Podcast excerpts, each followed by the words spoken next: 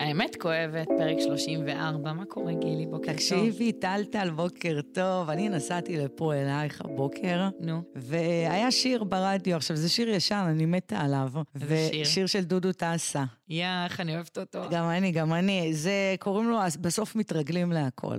Mm, את זוכרת, היה פעם אה, דיון במליאה בכנסת, עמד שאול מופז, היה אז אה, שר בממשלה, ופתח את הנאום שלו במשפט הבא: עדיף כישלון מפואר מחלומות במגירה. עכשיו, זה משפט חזק וזה משפט מנצח נכון. לגמרי, והכותרת של השיר הזה, של בסוף מתרגלים להכל, חשבתי על זה שזה מדהים, זה כאילו, אנחנו בדיוק כמו הצפרדע הזאת, הקרפדה הזאת, את מכירה את זה שהם שמים צפרדעים במים? ו? ומרתיחים את המים, איך מבשלים צפרדעים? שמים אותם חיות. עכשיו, שמים אותם בתוך מים, ולאט לאט המים, הטמפרטורה של המים עולה ועולה ועולה ועולה. עכשיו, הצפרדע היא נהיה לה נעים ונעים ונעים ונעים, זאת אומרת, ככה היא בסוף היא מתבשלת, היא מתה ככה, אבל היא מתרגלת על טמפרטורה עד שהיא מוצאת את עצמה. עכשיו, אני יודעת שזה דימוי מאוד מאוד זה מאוד... נוראי. זה נוראי, סליחה מכל הפועלים לטובת, אה, איך קוראים להם? אחיות? כן, כן, כן. אין לי שום כוונה. אבל הרעיון הוא זה להבין, כי זה בעצם טבע האדם. טבע האדם הוא בסוף להתרגל להכל, כל סיטואציה, אפילו הכי גרועה שתהיה, אנחנו מתרגלים אליה.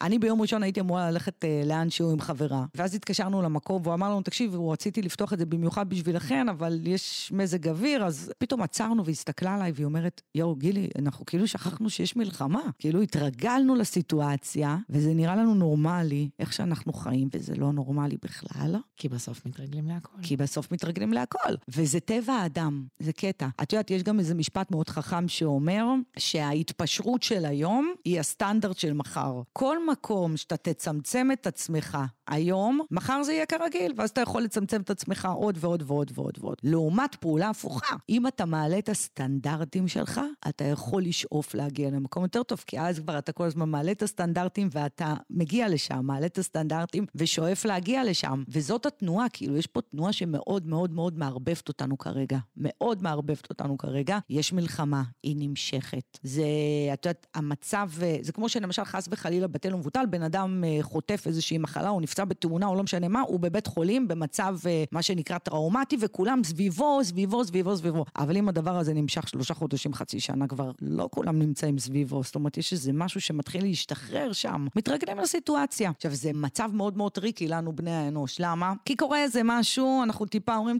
לא נורא, יאללה, לא נורא. ואז אנחנו יכולים למצוא את עצמנו מתעוררים לחיים, שאנחנו אומרים, מה זה ה fucking shit, החיים המצומצמים העלובים האלה, שהתרגלתי לשאת סבל, שהתרגלתי לשאת עוני אפילו, שהתרגלתי לשאת מחלות. אני רואה את את זה יודעת דרך... לאן זה לקח אותי? לאן?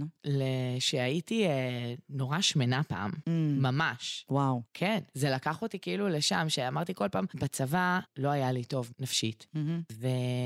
ואני זוכרת שמילאתי את עצמי באוכל כחומות של שומן, אוקיי. כדי להרחיק. עכשיו, כל פעם, את יודעת, לא ראיתי את העלייה הדרסטית הזאת. עכשיו, התגייסתי, אני תמיד צוחקת, שהתגייסתי לצבא, אז uh, הייתי שמנמנה והשתחררתי טנק מרכבה. זה- אבל אני גם זוכרת את היום שהילדה השמנה מתה. זה יום שהסתכלתי במראה אחרי כל כך הרבה פעמים שהתרגלתי ואמרתי, טוב, לא נורא, טוב, לא נורא, טוב, לא נורא. פתאום, הסתכלתי במראה, ראיתי הר אדם, באמת טנק מרכבה. וואו. הבדיחה הזאת, היא נכתבה מדם ליבי. כן, אבל תדעי איך שאני יכולה להבין את זה, ממש יכולה להבין את זה, הבאת דוגמה מצוינת, כי זה בדיוק העניין, שאתה פוגש איזה מישהו ואומר לך, יואו, העליתי 20 קילו. עכשיו, נשמה, איפה היית בארבע קילו שהעלית? בשבע קילו? איפה היית בטווח הזה? איך פתאום? זה לא 20 קילו, היה פה איזה משהו, זאת אומרת, אמרת, יאללה, לא נורא. אמרת, יאללה, לא נורא. עכשיו, תבינו, אנחנו נכנעים... גילי, אני עליתי 60. ב-60 קלטתי, כי אני בן אדם, את יודעת, וואו. שלא, יותר, אני קיצונית. וואו, אני ירדתי 74 קילו, הורדתי יותר ממה שאני שוקלת. וואו. איזה מטורף זה. כן. אוקיי. אז מה אנחנו מבינים מזה? אנחנו מבינים שבעצם יש איזושהי תנועה של הבן אדם, שהוא מוכן הרבה פעמים להתפשר על העקרונות שלו, על הסטנדרטים שלו, על ההנאות שלו, על הרצונות שלו, על ההטבות שלו בחיים. יאללה, לא נורא. יאללה, לא נורא. עכשיו תבינו, זה אחד מהאסונות הכי גדולים שיכולים לקרות לבני אדם. נכון. אני אגיד לכם משפט שגילי תמיד אומרת בטיפול, ואני לוקחת אותו איתי. טל טל, את רוצה לסבול בקטן, או שאת רוצה לסבול בגדול? נכון, כי... כי זה בדיוק זה. בדיוק, כי אם יש... תעצרו בקטן, נכון, נכון. לא תגיעו לגדול. נכון, תראי, כל הבודהיזם לדעתי מושתת על הרצון להנאה וההימנעות מסבל. זאת אומרת, השאיפה שלנו, של כולנו, היא להגיע לעונג, ואנחנו נמנעים מסבל. עכשיו, העניין הוא שאנחנו צריכים לתפוס את הדברים בקטנה של הקטנה של הקטנה, לפני שהם מתחילים ונהיים גדולים. גם כל המצב הזה, שאנחנו חווים אותו כרגע, תקשיבי, לא צריך להיות חכמולוג יותר מדי גדול, גם בן אדם, ואני לגמרי מנותקת מתקשורת. הרגשת את העד בחוץ, יש עד מאוד מאוד קשה, יש מחלוקת מאוד קשה, יש הרבה ויכוחים, יש הרבה אגו, ואנחנו כאילו מתרגלים לזה, התרגלנו, התרגלנו למלחמות, התרגלנו להתכסח, התרגלנו ללא להסכים, התרגלנו ללא להיות בסדר, בום, קיבלנו פצצה בפנים. בטח. עכשיו, אנחנו הכנסנו פה כמה פעמים את האלמנטים של בורא עולם, אבל נגיד לכם, אחים שלנו, בכנות, בכנות, בכנות, וזאת האמת שלי. עיין ערך הפרק הקודם, אם זה אמת או לא אמת. זאת האמת שלי, ככה אני עובדת, זאת מערך האמונות שלי, מבחינתי זאת המציאות שלי. ובאמת שלי, אין לנו על מי להישען, אלא על אבינו שבשמיים. אבל תקשיבו קטע, הוא לא בשמיים. אבינו זה את. והשכן שלי, והשכנה שלי, והחבר שלי, והבן זוג שלי, והבת זוג שלי, ואנחנו ברור. חייבים לדעת להישען, עולם נכון, חי בתוכנו. נכון, להישען אחד על השנייה, אבל בקטע טוב. להישען אחד על השנייה בקטע טוב. לא ניכנס לזה, דיברנו כבר על הפרד ומשול, דיברנו, לא נכנסנו לעניין של קונספירציות, אבל אמרנו, ואני אגיד עוד פעם, ומי שמבין אותי יבין, אנחנו מתעסקים בזוטות, אנחנו משחקים דוקים בזמן שמישהו משחק פה שחמט. צאו מהסרט, צאו מהסרט. הפועל היחיד שאנחנו אמורים לעשות זה כל אחד מאיתנו, כל אחד מאיתנו, לראות איך הוא מתנהל בסביבה הקרובה שלו, לראות איך הוא מתנהל במערכות יחסים שלו. כי בעצם אנחנו כבר הבנו שאין כל כך על מי לסמוך. ואם מישהו שם את יהבו על משהו או מישהו בחוץ, כולנו נמצאים בבעיה. והתחלנו את זה גם בפרק הקודם, שאמרנו, הקורונה הביאה לקריסה שבן אדם הצליח להבין, רגע, אני סומך על הממשלה, על מערכת הבריאות, אני סומך על ארגון כזה או אחר. ופתאום התעוררנו ואמרנו, רגע, רגע, רגע, רגע, אבל אפשר לסמוך עליהם. מה קרה בשביעי לאוקטובר? ישבו משפחות שלמות בביטחון בממ"דים וחיכו שיבואו, אמרו, חיכינו לשמוע את המסוק, חיכינו לשמוע את הטנק. היו בטוחים. מה אמרו להם? כל אחד שיסתדר, כל אחד תקדמו, כל אחד... זאת אומרת, אתה מבין, יש בזה משהו טוב, דרך אגב, כי ההתעוררות של בני האנוש חייבת להיות שאנחנו לא יכולים להיות תלויים בכלום ובשום דבר. כל אחד חייב להיות תלוי אך ורק בעצמו ובסביבתו זה פועל יוצא של קהילתיות, זה פועל יוצא של uh, חברות, זה פועל יוצא של קבוצה, זה פועל יוצא של ביחד, אבל להבין שכל תנועה פנימית שלי, היא לעולם תתרגם במציאות, וזו האחריות שלי, ואני צריכה לסמוך על עצמי, ואני צריכה לשאול את עצמי כל הזמן שאלות, וכל הזמן להטיל ספק, כל הזמן, גם עכשיו, גם עכשיו אתם רואים את ביידן, אתם רואים ארצות הברית, נותנת, תטילו ספק, בלב שלכם, קודם כל. זה טוב או שזה במציאות רע? זה גם יכול להתהפך מחר. ברור, אם אנחנו עושים פעולה אחת נכון. שלא למורת רוחם, אוי ואבוי. תראי, בוא נגיד בצורה כזאת, בדיוק כמו שהשביעי באוקטובר, הוא לא נפל עלינו כבום. מי שעוסק בדברים הבין שמלחמה הייתה חייבת להתקיים. מלחמה זה מלשון הלחמה. להלחים זה לחבר בסוף. את אומרת בעצם שרק מלחמה יכולה לייצר, רק פילוג יכול לייצר חיבור? תסתכלי, אנחנו בתודעה הקולקטיבית שלנו מהמם. מזמנים משברים. למה? כי משברים גורמים לנו להיצמד אחד לשני, אוקיי? עכשיו, עד שאנחנו מצליחים לקלוט את זה, עוד פעם, אנחנו מוצאים מישהו, מהמם. וגם עליו אנחנו יוצאים. במקום להבין, רגע, שנייה, דקה.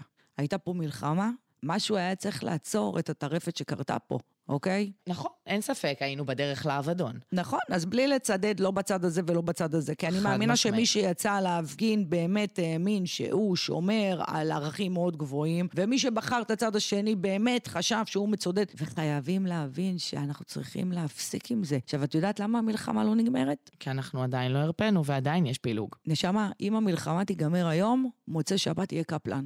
בוודאי. סבבה? עכשיו, שוב פעם אני אגיד, אני לא בעד זה, ולא בעד זה, ולא נגד זה, ולא נגד זה. אני רק אומרת, לא הבנו כלום. לא הבנו כלום. ולכן צריך להבין, קודם כל, שהתשובה תמיד תהיה באחדות. התשובה תמיד תהיה באחדות, והתשובה תמיד תהיה מבפנים, והתשובה תמיד תהיה שכל אחד צריך להבין מבפנים איך הוא מסתכל על המציאות ואיך הוא מתרגם את המציאות, ואם אני מתרגמת אותה לא נכון, אז עוד פעם ועוד פעם להביט במציאות. כי המציאות בסופו של דבר היא פועל יוצא שלי.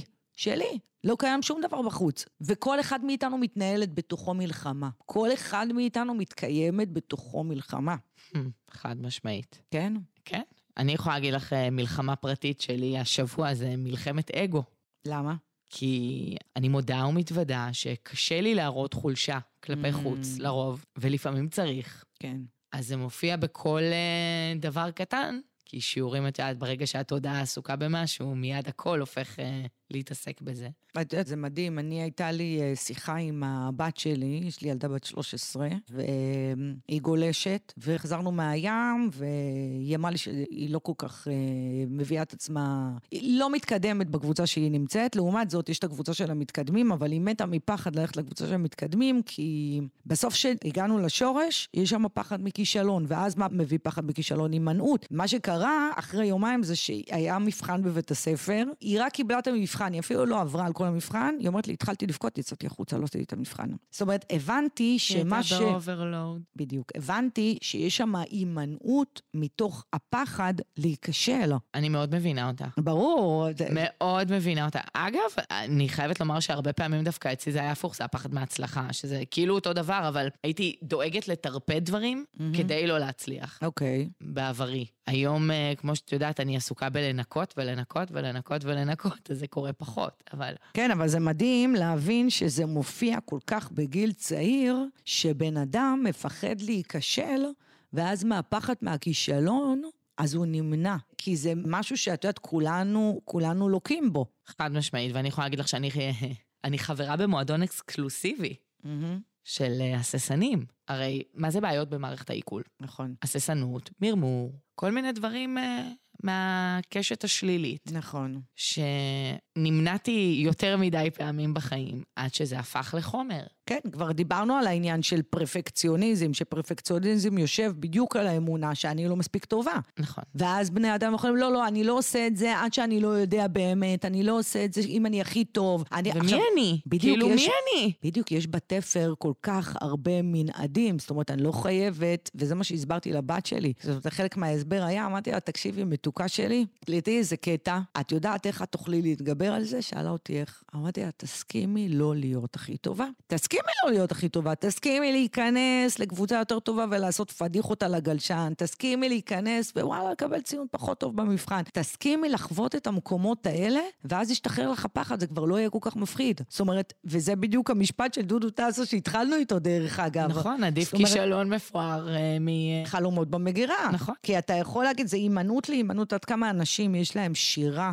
כתובה במגירות שהם לא מוציאים אותם. את יודעת כמה חלומות יפים יש לאנשים, שהם באמת יש להם מחשבות של מי אני בכלל, איך אני בכלל אעז לעשות את הדבר הזה, אני כלום, אני אפס, אני לא מקצועית, אין לי תואר, לא למדתי את זה, אני לא... בולשיט, בולשיט. אני זוכרת שלפני שנה, הנה עכשיו האתר שלי חוגג שנה, אני זוכרת שלפני שהוא עלה לאוויר, אמרתי, מי אני? אני רק חולה כך וכך שנים, נכון. אז זה לא מספיק, יש אנשים שחולים 30 שנה, מי את? נכון. אני רוצה מאוד להתחבר לדבר הזה, אבל שנייה רגע, אני רוצה להגיד איזה משהו, מאזינים יקרים שלנו. טלטל עדיין חוטאת בצניעות יתרה או באיזושהי התרסקות של האגו. האתר הסופר מכובד חוגג שנה, וזה אתר שהיא עושה בו עבודת קודש ומנגישה מידע שהוא חשוב לכל כך הרבה חולים וחולות. יש פה לינק למטה, מי שרוצה להצטרף לחגיגה הזאת, או תעבירו את זה לאנשים, או שתפתחו את הלב ואת הכיס ותראו איך אתם יכולים לעזור לציבור שלם שצריך את התמיכה שלכם. זהו, עד כאן. בואו נמשיך.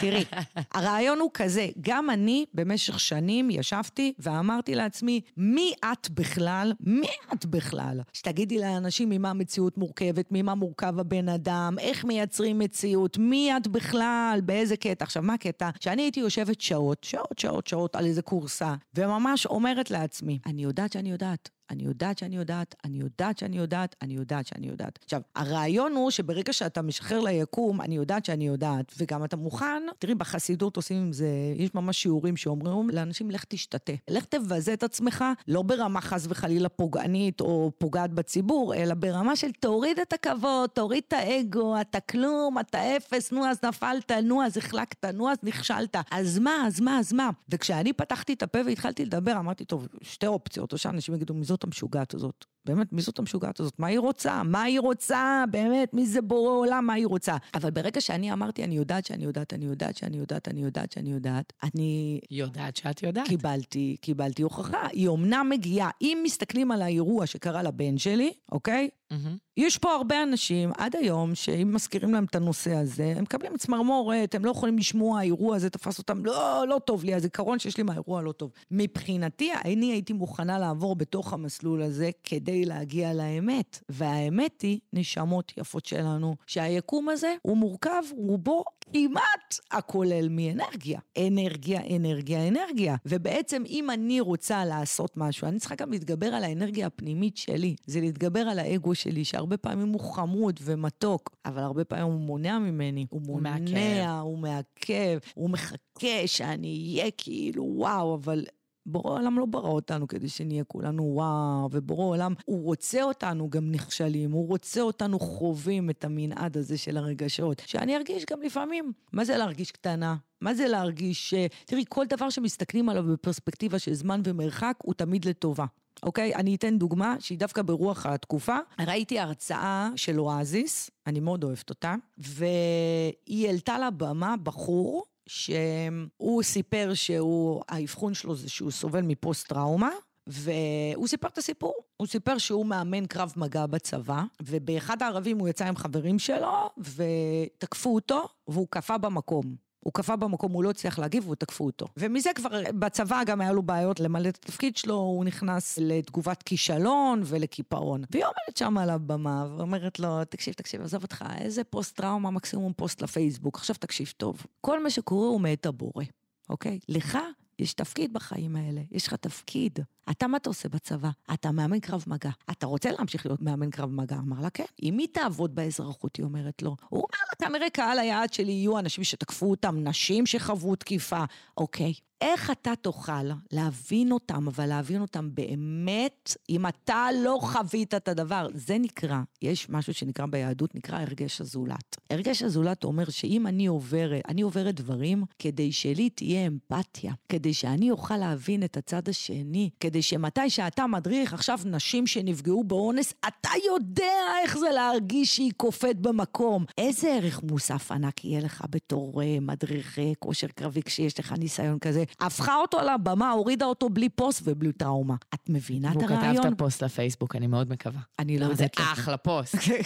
אני לא יודעת. עדיין יש את שיווק. כן, כן, כן, לא עקבתי אחריו, אבל תסתכלי, זה ברגע שאתה עובר בתוך משהו שהוא פחות טוב, זה להבין שבורא עולם מעביר אותי את עניין של הרגש הזולת. ואותו דבר גם בעניין של כסף. זה שאנחנו עוברות לפעמים, בשלב מסוים בחיים שלנו, תחושה של צמצום, תחושה שאין באמת מספיק, ומה זה, אנחנו מטיפות פה לתודעת שפע, תודעת שפע, אבל חשבון הבנק במינוס, ואני צריכה לתמוך בזה, זה בסדר. זה בסדר, אל תזדהו עם הרגש, אבל תתבוננו עליו. ואיך זה מרגיש? איך זה מרגיש שאין לך? איך זה מרגיש שאתה בלחץ? מה קורה לך? שאתה, איך אתה פועל שאתה נמצא במצב הזה? ואז בפעם הבאה שאתה תהיה במצב אחר ואתה תראה מישהו שנמצא במצב הזה, אתה תוכל הרבה יותר לעזור לו. כי בסוף מה אנחנו מדברים פה? על מה התחלנו? אין לנו על מי לסמוך, אלא על אבינו שבשמיים. אבינו בשמיים זה את, זה הוא, זה היא, זה הם, זה אנחנו. ואיך נסמוך אחד על השני אם אנחנו לא נכיר את התנועות הפנימיות האלה? אם אני אסתכל על מישהו ואני אגיד, מי זה העולב עלובים הזה? מי זה? ואני ארד ואני אשפוט אותם ואני אבקר אותם. לא הבנתי כלום. כולנו מגלמים את כל הדמויות, דרך אגב, גם אם זה בא בגלגול אחד ואם זה בא בכמה גלגולים. בגלגול אחד אני אהיה האדונית, הנסיכה, המולכת, השולטת, בעלת ההון. במקום אחר אני אהיה העלובה, הנסרכת, השכלה של השכלה, כמו שנקרא לזה. איך תתנהג כאן ואיך תתנהג כאן? רוצים לבדוק אותנו, איך אנחנו מתנהגים. אין ספק, אני יכולה להגיד שאני לא נפרדתי, גם אמרתי את זה, מ- אני חושבת באחד הפרקים, אני לא נפרדתי מהפיסטולה שלי. מהמם. עד הרגע שבאמת עברתי חתיכת מסע, ואני גם אמרתי את זה, שאני די בטוחה, עם יד על הלב, שלא הייתי אה, מכילה ומקבלת אנשים נכון. שסובלים מזה, כמו אחת שעברה שמונה ניתוחים, ובאמת, עברתי כל טיפול אפשרי עד הרגע שבאמת יכולתי להבין כל אחד ואחת. חד משמעית, כן. ואז נפרדתי ממנה. יפה. זאת אומרת שיש משמעות וערך לכל דבר, וכשאנחנו משתמשים במשפט הזמן עושה את שלו, אנחנו צריכים להבין מה זה הזמן עושה את שלו, ונגיד בצורה מאוד ברורה, חד משמעית. זה נכון שאנחנו חיים פה ביקום שהוא תלוי זמן תנועה ומקום, אוקיי? זה הרעיון. דרך אגב, מטרת הקיום שלנו פה, משחר הבריאה, היא לבטל זמן, תנועה ומקום. אבל זה מי שרוצה לשמוע יותר, תגיעו ביום שישי, ההרצאה של אלכימיה של התודעה, יש פה לינק למטה. מה זה יום שישי? מתבלבל... מחר? מחר, מחר, מחר. מחר. כן, אבל בוא, בואי לא ניתקע על זה. מי שרוצה להבין קצת יותר מוזמן, יש פה לינק למטה, אבל בואי נבין. אם אני חווה איזשהו משבר, ואני לא מבינה למה הוא לטובתי, סביר להניח שהוא יחזור על עצמו. זה לא... אל תס... ויתעצם. זה, זה גם יתעצם וגם הוא יחזור על עצמו. אל תעשו שימוש בטכניקה של הזמן עבר, זה פחות כואב לי, הזמן יעשה את שלו. לא, אתם חייבים להבין שכל אירוע קטן שקורה לכם, אם הוא מפעיל בכם רגע שלילי או לטובתכם, משהו בכם זימן את האירוע הזה, ולכן כדאי להבין למה הוא לטובתי. עכשיו, לקחת תופת. אולי רק אחרי זמן אנחנו מבינים, ובגלל זה אומרים הזמן יעשה את שלו. האמת גאוני, מה שאמרת עכשיו. פתאום חשבתי על זה. כי זה נכון, אבל אם אנחנו ניקח את המשפט הזה שאמרנו, הזמן עושה את שלו, מתוך ידיעה שבראייה של זמן ומרחק, אני מקבל פרספקטיבה אחרת. כי בואו נדבר על משהו אחר. משהו שטבוע בכולנו, שזה ממש, זה, טבוע בכל אחד ואחד מאיתנו, זה למידת הבדיעבד, אוקיי? חוכמת הבדיעבד. חוכמת הבדיעבד היא טבועה בכל אחד. נשים mm-hmm. לא היו יולדות, אם זה לא היה בחוכמת הבדיעבד, סבבה? רוב הדברים אנחנו קולטים אותם בפרספקטיבה של זמן ומרחק. אז עכשיו, הרעיון הוא, זה להבין שכל אירוע שקורה לי, הוא קורה לטובתי. עכשיו, ברגע שאני חווה תופת, קשה לי להבין למה זה קורה לטובתי, ופה אנחנו מזמינות אתכם להתעקש, וגם אם אתם לא מוצאים אונליין את המקום הזה שהוא לטובתכם, תתאמצו. כי תראו, אפשר לראות את זה הרבה פעמים, את יכולה לראות אנשים מתגרשים, עוברים גירושים, יש אנשים שלא רוצים להתגרש, שכופים עליהם גירושים, ואז את רואה מסלול מאוד מאוד מאוד קשה. אחר כך, דרך אגב, אם הבן אדם עושה על עצמו עבודה, הוא יסיים את המסלול הזה באמירה, זה הדבר הכי טוב שקרה לי בחיים. זה הדבר הכי טוב שקרה לי בחיים. עכשיו, הבאתי דוגמה אחת, אבל אפשר לראות מלא מלא מלא מלא מלא דוגמאות, ולהבין שכל דבר שקורה לנו הוא תמיד לטובה. אז שאנחנו אומרות לכם את העניין של בסוף מתרגלים להכל, בואו ניקח אותו למקום טוב, לא למקום רע. כי אפשר לקחת אותו לדוגמה של הצפרדע, שבסוף היא מתבשלת כי מרתיחים אותה, נכון. ואז אני מתרגלת להכל. אל תתפשרו.